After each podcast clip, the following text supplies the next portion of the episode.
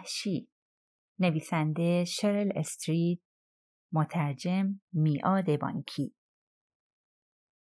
پیشگفتار درختها بلند بودند ولی من بالاتر از آنها بر فراز شیب کوهی در کالیفرنیای شمالی ایستاده بودم. لحظاتی قبل چکمه های پیاده رویم را درآورده بودم و لنگه سمت چپی میان آن درختها افتاده بود. وقتی کوله پشتی قول پیکرم روی چکمه باجگون گشت، چکمه ابتدا به هوا پرتاب شد. سپس در طول مسیر پر از سنگریز سر خورد و به سوی پرتگاه به پرواز درآمد.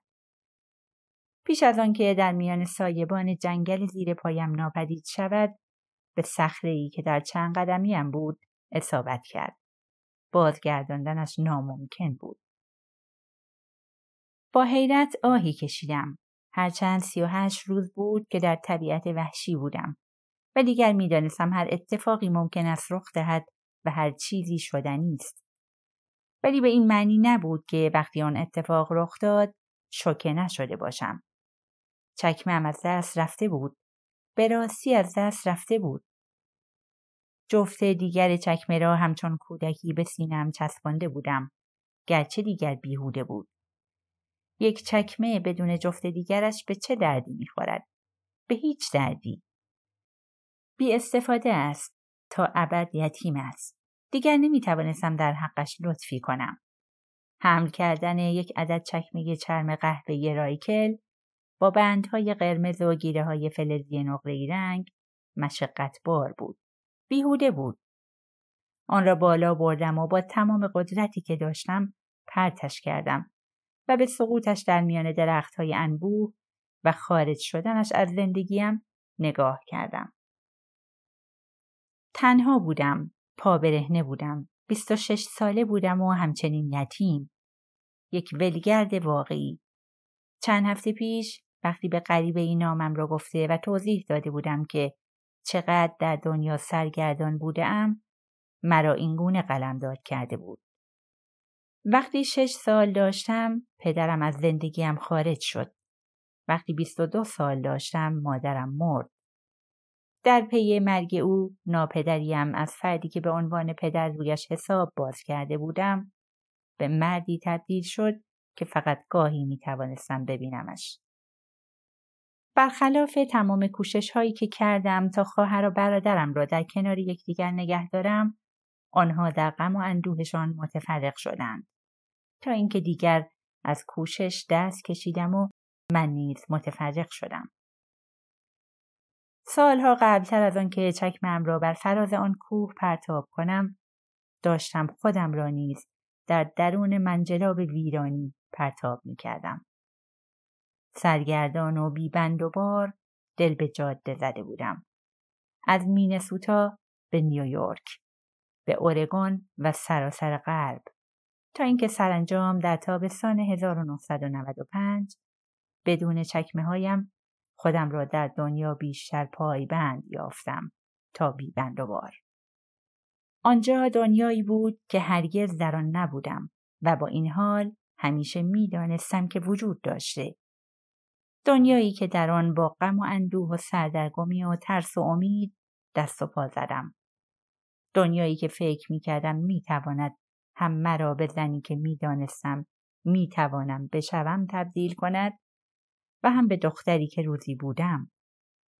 دنیایی که ارزش دو فوت و طولش 2663 مایل بود. دنیایی که مسیر پاسیفیک کرست نام داشت. اولین مرتبه هفت ماه پیش وقتی ناراحت و ناامید و در آستانه طلاق با مردی که هنوز دوستش داشتم در مینیاپولیس زندگی می کردم دربارش شنیدم. در صفحه خرید فروشگاهی ایستاده و منتظر حساب کردن بیل تاشو بودم که کتابی را به نام مسیر پاسیفیک کرست جلد اول کالیفرنیا از قفسه ای که در نزدیکیم بود برداشتم و پشت جلد کتاب را خواندم. بر طبق نوشته پشت جلد مسیر پاسیفیک کرست مسیری متوالی و بکر بود که از مرز مکزیک آغاز و تا آن سوی مرز کانادا در امتداد نه رشته کوه ادامه داشت. لاگونا، سن جاسینتو، سن برداردینو، سن گبریل، لیبر، تهاچپی، سیرا نوادا، کلامس و کسکدز. به صورت مستقیم مسافتش هزار مایل بود ولی با وجود رشته کوهها مسافتش بیش از دو برابر می‌شد. مسیر پاسیفیک کرست از سراسر ایالت های کالیفرنیا، اورگون و واشنگتن عبور می کرد. از میان پارک های ملی و مناطق بیابانی و همچنین زمین های مشترک ای و خصوصی بیابان ها و کوه ها و جنگل های استوایی از کنار رودخانه ها و بزرگ راه ها کتاب را برگرداندم و روی جلدش را نگاه کردم. تصویر دریاچه‌ای پر از سخت سنگ که توسط ها در برابر آسمان آبی احاطه شده بود. سپس آن را درون قفسه گذاشتم. پول بیلچه را پرداخت کرده و آنجا را ترک کردم. ولی بعدا بازگشتم و آن کتاب را خریدم. آن زمان مسیر پاسیفیک کرست هنوز برایم دنیایی تازه نبود. فقط یک ایده بود. مبهم و عجیب و غریب. سرشار از امید و معما. وقتی با دستم روی مسیر پرپیچ و خم نقشه پیمایش کردم چیزی در وجودم شکوفا شد. تصمیم گرفتم که در آن مسیر پیاده روی کنم یا حداقل هر چقدرش را که در حدود صد روز بتوانم. به تنهایی در آپارتمان نقلیم در مینوپولیس زندگی می کردم. از شوهرم جدا شده بودم و شغلم پیش خدمتی بود. پستر و گیجتر از همیشه بودم. هر روز احساس می کردم که انگار از اعماق یک چاه به بالا نگاه می کنم. ولی از درون آن چاه تصمیم گرفتم مسافری تنها در طبیعت وحشی بشوم و چرا نشوم من در گذشته خیلی چیزها بودم همسری دوست داشتنی و زنی خیانتکار فرزند محبوب مادر که دیگر تعطیلاتش را به تنهایی سپری کرد. بلند پروازی خوشا و نویسندهای مشتاق که از شغلی بیهوده به شغل بیهوده دیگر میپرید. و در عین حال مصرف مواد مخدر و خوشگذرانی با مردهای بسیار تفریحات خطرناکش بود. نوه یک معدنچی اهل پنسیلوانیا بودم. دختر مردی آهنگر که فروشنده شده بود. پس از طلاق والدینم با مادر، برادر و خواهرم در مجتمع آپارتمانی زندگی می کردیم که پر از مادران مجردی بود که با فرزندانشان زندگی می کردن. وقتی ده ساله بودم در قسمت شمالی مینسوتا در خانه به سبک قدیمی و ابتدایی زندگی می کردیم که داخلش دستشویی، برق یا آب آشامیدنی نداشت. با وجود همه اینها در دبیرستان سردسته ی تیم تشویق کننده ها بودم و دختر شایسته شدم. و سپس وقتی به دانشگاه رفتم به یک فمینیست چپگرای افراطی تبدیل شدم. ولی زنی که به تنهایی در طبیعت وحشی هزار و صد مایل پیاده روی کند هیچگاه پیش از آن چنین چیزی نبودم. با امتحان کردنش چیزی را از دست نمی‌دادم. حالا انگار سالها از آن روز گذشته است. از زمانی که پا برهنه روی آن کوه در کالیفرنیا ایستاده بودم. در دوره ای به راستی متفاوت وقتی آن تصمیم نامعقول پیاده روی تک نفره در مسیر پاسیفیک کرست را به منظور نجات دادن زندگیم گرفته بودم وقتی باور داشتم که همه آن چیزهایی که قبلا انجام داده بودم مرا برای این سفر آماده کرده ولی هیچ چیز مرا آماده نکرد و نمی توانست آماده کند.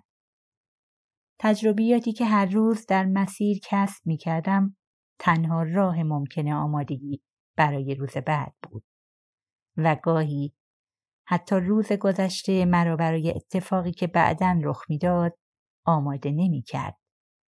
مانند چکمه هایم که به شکل بازگشت ناپذیری به سمت دیگر کوه پرتاب شده بودند. حقیقت این است که وقتی آنها را از دست دادم فقط تا حدودی غمگین شدم. شش هفته ای را با آن چکمه ها سر کرده بودم. در بیابان ها و برف پیاده روی کرده بودم. از کنار درخت ها و بوته ها و علفزارها و گلها در همه رنگ و شکل ها عبور کرده بودم.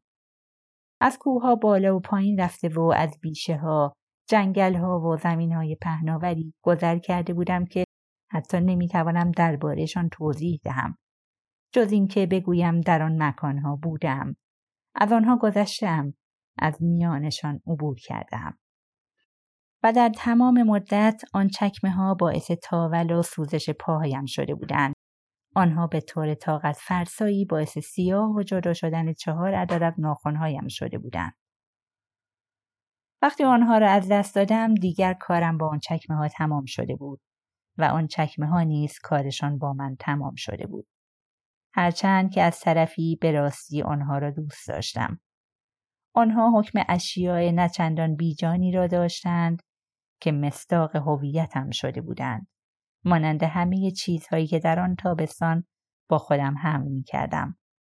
کل پشتیم، کیسه خواب، دستگاه تصفیه آب، اجاق گاز مسافرتی و سوت نارنجی رنگ کوچکی که به عنوان سلاح از آن استفاده می کردم.